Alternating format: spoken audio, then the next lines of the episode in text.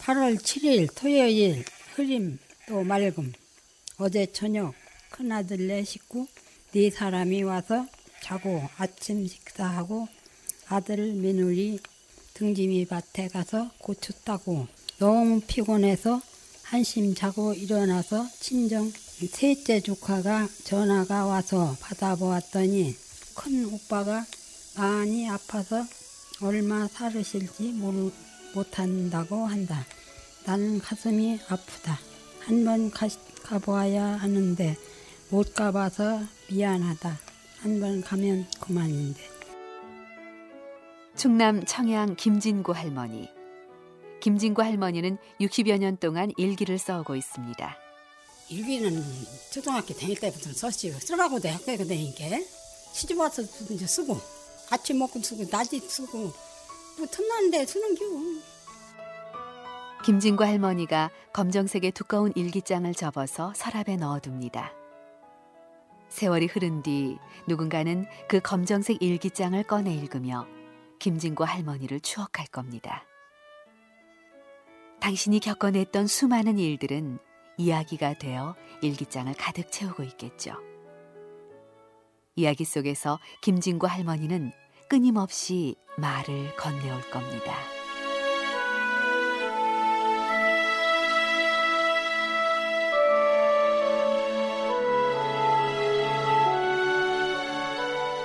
우리는 지금 이야기의 숲을 걷고 있습니다. 우리가 들어왔고 또 들려줬던 수많은 이야기들이 만들어낸 숲입니다. 그렇다면 미래에는 과연 어떤 이야기의 숲이 우리를 기다리고 있을까요? 그리고 그 미래의 이야기가 시작되는 곳은 과연 어디일까요?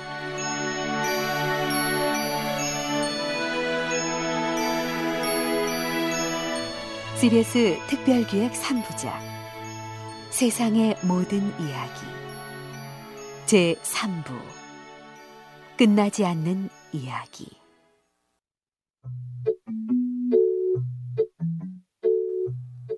TV를 보는 사람, 책을 읽기 위해 도서관에 가는 사람, 그리고 게임을 하기 위해 PC방에 가는 사람. 이 세 사람의 행동에는 공통점이 있다고 합니다. 무엇일까요? 그러니까 요즘 아이들에게 재미있는 얘기가 어디에 제일 많을 것 같냐 하면요. 바로 뭘 하냐면은 웹서칭을 해요. 그런데 누군가는 TV를 켜요. 하루 종일 채널을 돌리면서 여기에 재밌는 얘기가 제일 많이 있어요 라고 얘기를 하죠. 또 누군가 그 전 세대들은 당연히 가장 많은 책이 있는 도서관일 것이다 라고 얘기를 한다는 거죠. 결국은 PC방에 가서 게임을 하는 행위와 하루 종일 리모컨을 누르면서 TV를 보는 행위와 도서관에서 하루 종일 책을 보는 행위에 기저에 흐르는 우리 욕망은 동일하다는 거죠. 이화여대 한혜원 교수였습니다. TV를 보는 것과 책을 읽는 것, 그리고 인터넷 게임을 하는 행위가 사실은 모두 재미있는 이야기를 얻기 위한 것이라는 설명인데요. 이야기의 형식이 다를 뿐 TV와 책, 게임 속에 모두 이야기가 들어있다는 겁니다. 이야기는 책 속에만 있다고 믿어왔던 사람들에게 적지 않은 충격일 수 있을 텐데요. 그런데 인터넷 게임을 하는 청소년들이 정말 재미있는 이야기에 끌려서 게임을 하는 걸까요? 갈라랩 김남은 책임 연구원의 설명입니다. 5년, 6년 전에는 그런 유저들이 시나리오적인 것보다는 그냥 나가서 사냥하고 이런 것들이 많이 그 활성화됐었는데요. 이제 뭐 월드 오브 워크래프트라든가 외국 게임은 이런 시나리오적인 장면에서 좀 많이 중요시하게 여겼다가 그런 게임들이 한국에 들어와서 흥행에 성공하면서 이제 한국 게임들도 조금씩 조금씩 시나리오를 많이 중시하는 유저들의 감정이입을 좀 더 강하게 끌어들이는 그런 쪽으로 많이 가고 있어요. 특히나 일본 콘솔 게임 같은 거 파이널 판타지 시리즈 이런 같은 경우에는 뭐 게임을 하면서도 감동의 눈물을 흘리는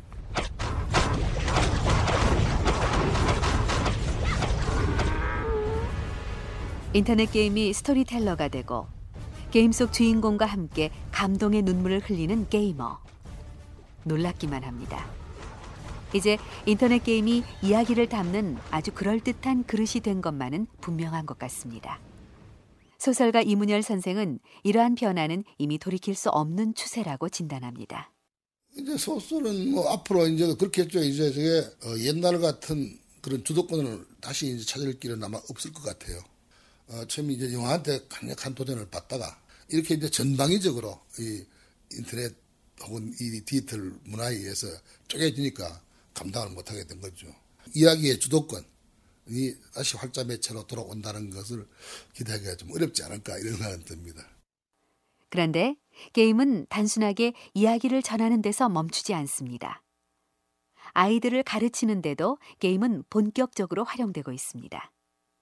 이화여대 한혜원 교수는 게임과 교육은 이제 때려야 뗄 수 없는 관계에 놓였다고 말합니다. q2L이란 미국 공립학교는요, 모든 과목의 교육을 아예 다 게임으로 바꿔서 하고 있어요. 미국의 공립학교예요. 그 학교는 그러니까 문학 수업도 동일한 건데, 그러니까 그냥 책을 펴고 같이 읽자라고 나오는 게 아니라 물음표를 던지는 걸로 시작을 하거든요. 네가 세경이라면 어떻게 이거를 하겠니?라고 이제 물음을 던지고 그거를 수행을 아이들이 하는 방법으로 하는 그런 음, 그 문제 해결의 방식이 많이 퍼져 있어요. 삶의 지혜와 교훈을 전해줬던 우리 옛 이야기들. 이제는 그 역할을 인터넷 게임 속 이야기가 하고 있는 것은 아닌가 하는 생각도 듭니다. 이야기의 변신은 과연 어디까지 이어질까요?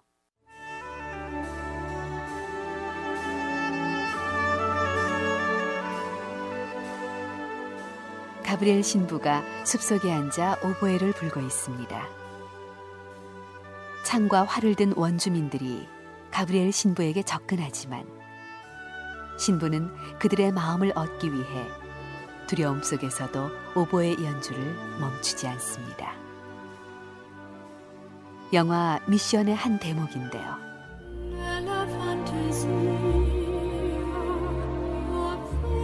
그런데 올해 우리나라는 영화 미션의 주제곡이기도 했던 이 음악에 열광합니다. 베다헤라는 무명 여가수와 어설프게만 보였던 합창단이 부른 넬라 판타지아에 사람들이 박수를 보낸 이유는 무엇이었을까요? 영화 미션의 주제곡은 많은 사람들의 귀에 익숙한 음악이었습니다. 사라 브라이트만이 불렀던 넬라 판타지아 역시 처음엔 특별해 보이지 않았습니다. 그렇지만 여기에 이야기가 끼어드는 순간 사람들은 완전히 다른 음악을 접한 것 같은 환상에 휩싸입니다. 합창단이 꾸려지고 서로의 목소리를 모아 조금씩 화음을 이루어가는 이야기. 그 이야기에 사람들의 마음이 움직였던 겁니다.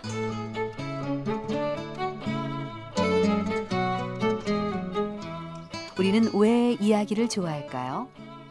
주말 저녁 드라마를 보기 위해 텔레비전 앞에 모여 앉는 사람들. 영화 한 편을 천만 명 이상이 봤다는 뉴스는 이제 더 이상 새롭지도 않습니다. 우리는 왜 이렇게 이야기에 열광할까요?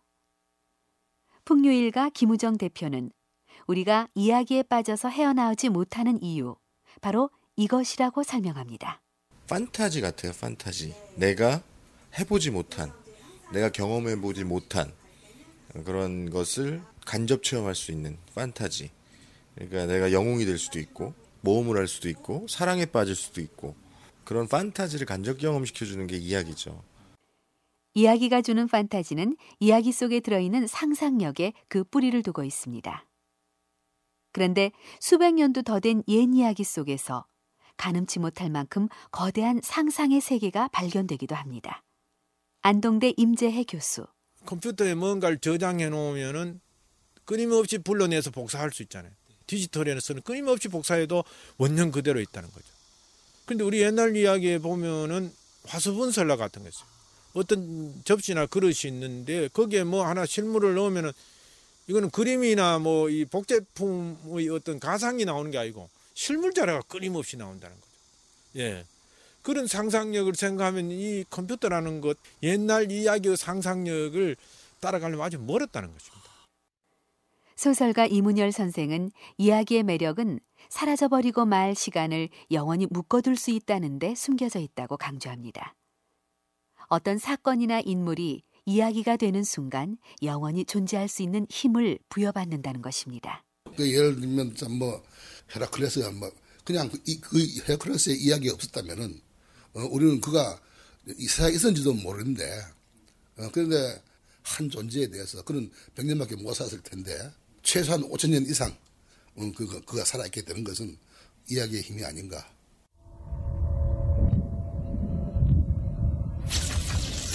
These are dark times, there is no denying. 1997년 한 편의 판타지 소설이 전 세계를 흔들어 놓습니다. 2008년 현재 전 세계 4억 권 판매, 우리나라에서만 1200만 권 이상이 판매된 조앤 롤링의 소설, 바로 해리포터인데요. 해리포터가 낳은 갖가지 기록은 놀라움과 함께 부러움을 불러오기에 충분합니다. 우리는 해리포터와 같은 이야기를 가질 수 없는 걸까요? 안동대 임재혜 교수는 한국판 해리포터의 가능성을 우리 설화에서 찾습니다. 우리가 지금 어, 노벨 문학상 아직 한 사람도 안 나왔잖아요. 만약 우리가 설날을 가지고 예, 노벨 문학상을 정하면 우리도 탈 수 있다. 그렇게 생각합니다. 우리나라 어, 설화를 보면은 어, 세계적인 설화와 어깨를 가를 수 있는 설화 유형들이 무수하게 많다는 겁니다. 뭐 가장 대표적인 거 하나를 든다면 예를 들면 신데렐라 이야기 같은 거죠. 신데렐라 이야기와 똑같은 유형의 이야기가 콩쥐팥쥐 이야기거든요. 이 적어도 우리가 세계적으로 유명하다는 이야기 찾으면 우리 이야기 속에 다 있다는 거죠. 우리가 가지고 있는 설화를 재구성하고 거기에 작가의 상상력을 입힌다면 해리포터를 능가하는 이야기를 만들어낼 수 있다는 얘긴데요. 우리 이야기의 상상력이 빛나는 설화 한 대목을 들어봅니다. 경남 거창 김창원 어르신입니다. 수월리 가면 개념이라 하는 그런 절이 있었는데 그 암자 그 근방에는 그래 쌀 나오는 바우가 있었습니다. 그 당시 이상대사가 처음 계시더랍니다. 이상대사가 그 계시다가 하인사로 가시고 난 뒤 그 뒤에 이제 딴 대사가 와서 계실 때 말하자면 그때 그 중으로 써가지고는 묵고 사는 거 여기서 그 군색했던 모양이래. 그래 하루 꿈에 이제 선목을 대기를 아무데 가면 큰 바우 새 궁기 있으니 그 궁계 가서 꼬장 어, 꼬쟁이로 가지고 이제 그 궁계 찌르면 너 하루 먹을 쌀 양석식이 그거 나올 끼니까 그거 가지고 그 쌀 가지고 내가 먹고 살아라. 그래 역시 그 가보 가니까 큰 그 궁계 하나 있어서 구멍인데다가 꼬장가를 찌르니까 또 하루 세 끼 먹을 만한 쌀이 나오더랍니다. 그 쌀이 나왔기 때문에 그래 쌀바로 한답니다. 쌀 나오는 바위 설화는 아마도 먹고 살기 힘들었던 시절 백성들의 바람이 만들어낸 이야기가 아닐까 싶은데요.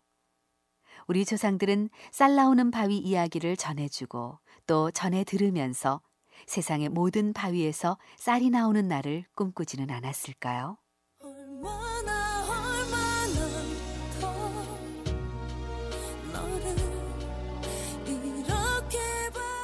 사람의 영혼이 바뀌면서 일어나는 갖가지 소동을 그린 드라마나 영화가 적지 않습니다. 최근에도 이런 소재를 다룬 텔레비전 드라마가 인기를 얻었는데요. 그런데 사실 이런 이야기는 우리 설화의 오래된 소재였습니다. 경남 김해 안문진 어르신의 이야기는 마치 짧은 영화 한 편 같습니다.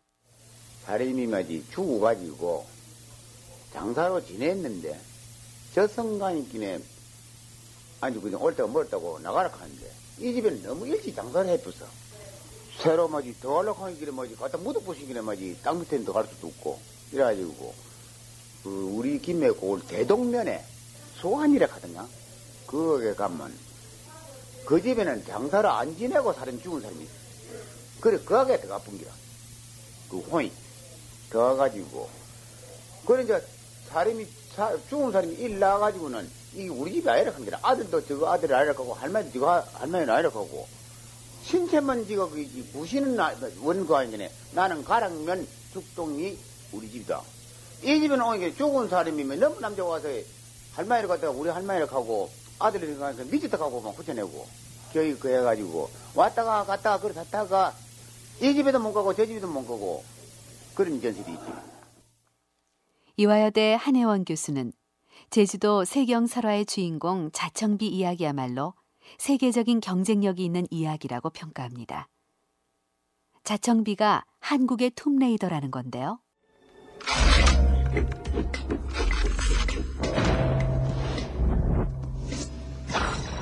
예를 들면 이제 세경 본풀이 같은 경우에 저는 늘 세경 본풀이는 한국의 툼레이더다라고 얘기를 하는데요. 또 여성 영웅이 변복을 하고 스파이더맨처럼 변복을 하고 라라 크로프트처럼 미션과 퀘스트를 수행하는 과정 이런 것들은 충분히 굉장히 세계적 보편성을 얻을 수 있는 얘기다라는 생각이 들어요.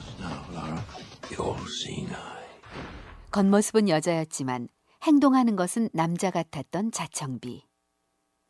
자청비는 문도령의 사랑을 얻기 위해 남자로 변신합니다. 그리고 우여곡절 끝에 문도령의 사랑을 얻는데 성공하는데요. 하지만 문도령이 별난으로 죽자 자청비는 신비로운 꽃을 구해 문도령을 되살려냅니다. 그리고 별난도 평정하는데요. 만약 자청비에게 현대식 옷을 입히고 미래의 무기를 쥐어준다면 그녀는 곧 툼레이더가 되어 전쟁을 수행할 수도 있을 것 같습니다.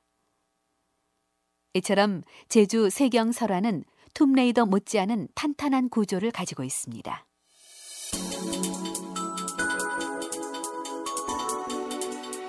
신화 또한 아주 중요한 이야기 소재 가운데 하나입니다. 그리스 로마 신화가 거의 모든 이야기의 바탕이 되는 것처럼 말입니다. 하지만 우리에게도 그리스 로마 신화에 못지않은 신화가 있습니다. 제주도 문화재 전문위원 양영자 박사의 얘기를 들어봅니다.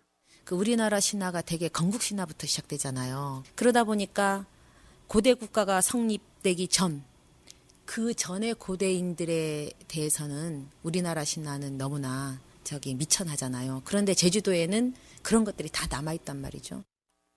기록되지 않은 구비전승 신화까지 포함할 경우 우리가 가지고 있는 신화의 양과 폭이 결코 적거나 좁지 않다는 얘긴데요. 제주대 허남춘 교수는 우리에게도 그리스 로마 신화에 등장하는 신들처럼 싸우고 질투하고 이별하는 신들의 이야기가 있다고 말합니다. 대표적인 건 뭐냐면요. 육식신과 미식신이 있고 즉 고기를 먹는 신과 고기를 먹지 아니하는 신이 있고 두 신들이 싸움을 해서 어, 신이 뭐 별거를 했다라거나 신이 따로 좌정을 했다라거나 이런 얘기들이 나옵니다. 그러니까 아마 인간의 식성에 관련된 이야기들 뭐 애초에 뭐 육식을 하다가 육식을 버리고 이제 곡식의 식성으로 바뀌었다거나 하는 어떤 인간의 어떤 사회경제사적 측면도 반영하는 것 같고요. 우리나라의 건국을 알렸던 단군 신화는 또 어떨까요? 사실 그동안 이야기 소재로서 단군 신화에 대한 평가는 그리 호의적이지 못했는데요. 풍류일가 김우정 대표는 단군 신화의 단편적인 한계를 아쉬워합니다. 단군 신화를 찾아보면 열 줄이 채 안 됩니다. 신화가 열 줄밖에 안 된다는 얘기예요. 간단하잖아요.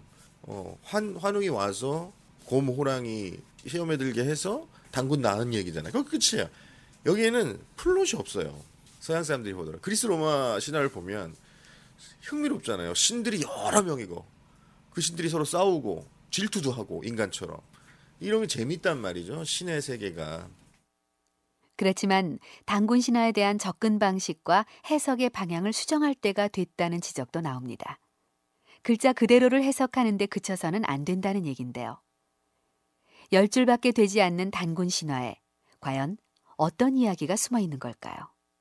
안동대 임재해 교수입니다. 단군 신화에 나오는 그 한두 마디 말, 한 줄의 글이 압축 파일이에요. 그것을 풀면요. 한글의 책으로도 다 못 풀 것이 있습니다. 왜?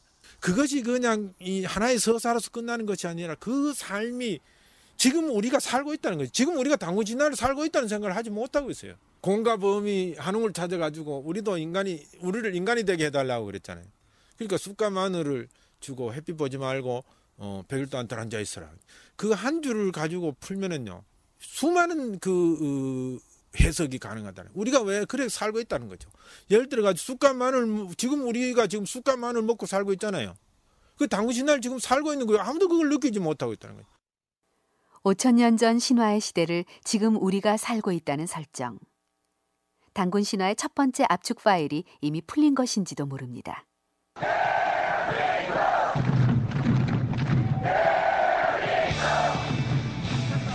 검증된 역사만을 지금 기록하고 있기 때문에 우리의 상상력이 빈곤하다고 해요. 예를 들어 우리가 2002년도에 치우천왕을 들고 700만이 거리에 쏟아져 나서 응원을 했지만 치우천왕은 아직 역사책에 기록되지 않고 있죠. 예를 들어 치우천왕과 중국의 시조라는 황제 헌원이 자웅을 겨뤘던 탕록대전 같은 지금도 중국 역사책에는 기록이 돼 있죠. 수백만이 죽었다고 하는데 그런 전쟁사가 트로이 전쟁보다 못할 게 뭐가 있냐는 거죠. 어, 트로이 전쟁은 이거에 비하면 전쟁도 아니거든요. 재미있는 이야기를 위해서는 풍부한 소재가 필수적입니다. 그런 의미에서 풍류일과 김우정 대표의 지적은 설득력이 있는데요. 이런 가운데 최근에는 새로운 이야기의 소재로 고구려가 주목받기도 했습니다. 여기에는 특별한 이유가 있었습니다. 이화여대 한혜원 교수. 그러니까 한국 최초이자 세계 최초의 그래픽 어떤 그 온라인 게임이라고 얘기하면 바람의 나라를 많이 얘기를 해요. 근데 이 바람의 나라가 담고 있는 건 고구려 무휴랑 시대의 정벌담을 담고 있거든요. 이 고구려라는 나라가 가지고 있는 게 실제적으로 우리가 역사 교과서에서는 제일 조금 배운 게 고구려거든요. 시간 패러다임이 중요해서 신라를 많이 배웠는데 이거를 패러다임이 디지털로 전환이 되면서 공간성이 중요해지면서 가장 얘기가 극대화돼서 뻗쳐나갈 수 있는 게 오히려 고구려의 이야기들이에요. 그러면서 때 맞춰서 뭐 주몽이라던가 뭐 태왕사신기라던가 이러한 어떤 그 드라마들이 나오는 거죠.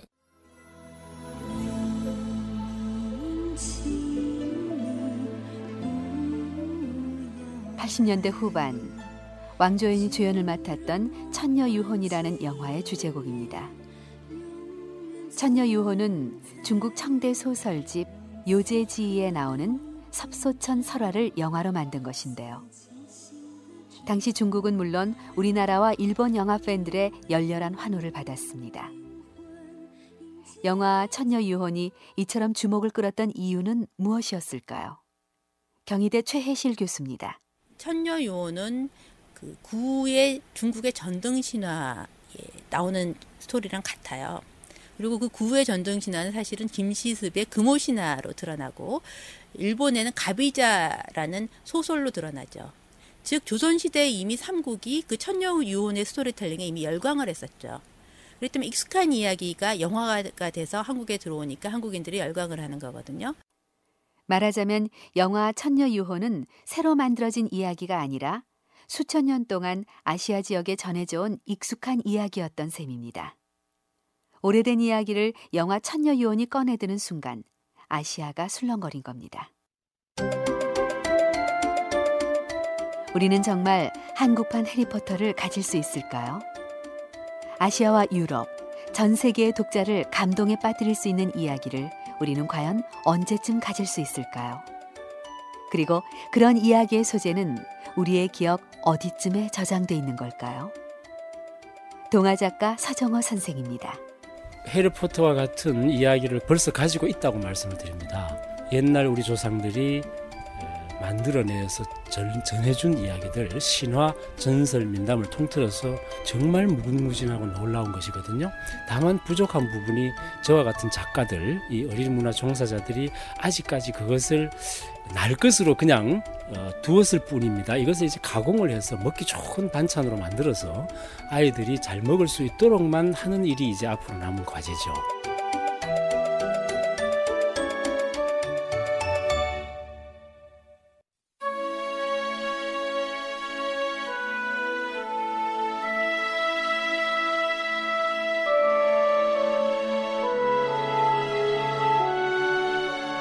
이야기에는 상상이라는 거대한 날개가 달려 있습니다.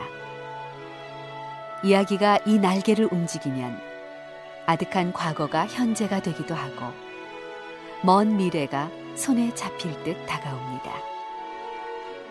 이제 우리 몸을 이야기에 싣는 일만 남았습니다.